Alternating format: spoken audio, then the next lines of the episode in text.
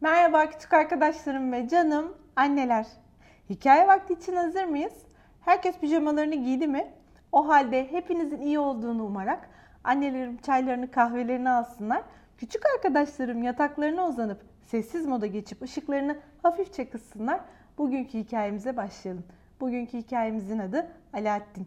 Eminim birçoğunuz daha önce bu hikayeyi duymuştur. Hatta duymadıysa bile eminim anneleriniz çocukluk zamanından biliyordur. Başlayalım mı?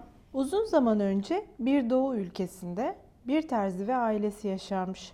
Terzi yaşlanınca oğlu Alaaddin evine yardımcı olabilmek için iş aramaya başlamış. Bir gün Afrika'dan gelen ve sihirli güçleri olan bir adam Alaaddin'e eğer kendisiyle gelirse ona çok para vereceğini söylemiş. Alaaddin teklifi kabul edince adam onu şehrin dışında etrafta kimsenin olmadığı bir yere götürmüş ve kendi kendine Alaaddin'in anlamadığı bir dilde bir şeyler mırıldanmaya başlamış. Sözlerini bitirir bitirmez korkunç bir gürültü duyulmuş. Yer yarılmış ve ortaya bir mağara çıkmış. İçinde büyük bir hazine varmış. Alaaddin adamın istediğini yaparak aşağıya inmiş. "Bana sadece lambayı ver, gerisi senin olsun," demiş adam Alaaddin'e. Gördüğü hazine karşısında ne yapacağını şaşıran Alaaddin, büyücünün sözlerini duymuyormuş bile.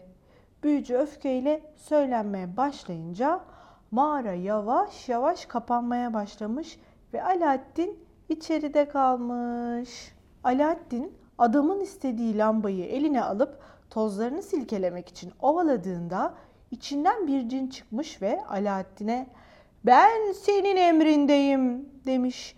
"Dile benden ne dilersen."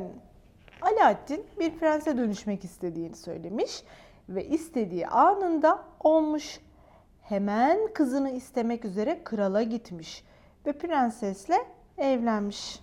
Alaaddin'e çok kızgın olan, sihirli güçleri olan o kötü adam bir sabah geri gelmiş ve evdeki yardımcıyı kandırarak sihirli lambayı almış. Lambayı ovalamış ve içinden çıkan cinden Alaaddin'in sahip olduğu her şeyi kendisinin olmasını istemiş. Sarayının bile. Olan biteni anlayan Alaaddin bu kez yine mağarada bulup parmağına taktığı sihirli yüzüğe şöyle demiş. "Tüm zenginliğimi bana geri ver. Sarayımı ve o kötü niyetli sihirli güçleri olan adamı da." Yüzükten çıkan cin istenileni yapmış. Alaaddin eski zenginliğine kavuşmuş ve o kötü adamı da artık kimseye zararının dokunmayacağı kadar uzaklara yollamış. O günden sonra Alaaddin eşi prenses ve iki kıymetli ciniyle birlikte çok mutlu bir hayat yaşamış. Cinleriyle arkadaş olmuş ve bir gün kral olarak ülkenin başına geçmiş. Evet, hikayenin içerisinde cinlerden, sihirlerden bahsettik. Alaaddin'in bir sihirli lambası, bir de sihirli yüzüğünün olduğundan. Bunlar tamamen hikayenin içerisinde geçen, adı üstünde hikaye üretmek için yazılmış fikirlerdir. Gerçek hayatta var olmayan şeyler. Masallar ve hikayeler her zaman gerçek hayattan elde edilen konularla yazılmayabilir. Hani e, bazen deriz ya, hadi bakalım bir hayal edelim, nasıl bir resim yapacağız?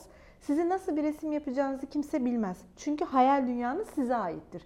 Masalları ve hikayeleri yazan insanlar da böyle. Hayal dünyaları kendilerine aittir.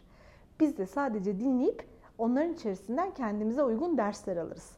Evet, bugünlük de bu kadar demeden önce garip ama gerçek bilgilerden bir tane daha. Ne dersiniz?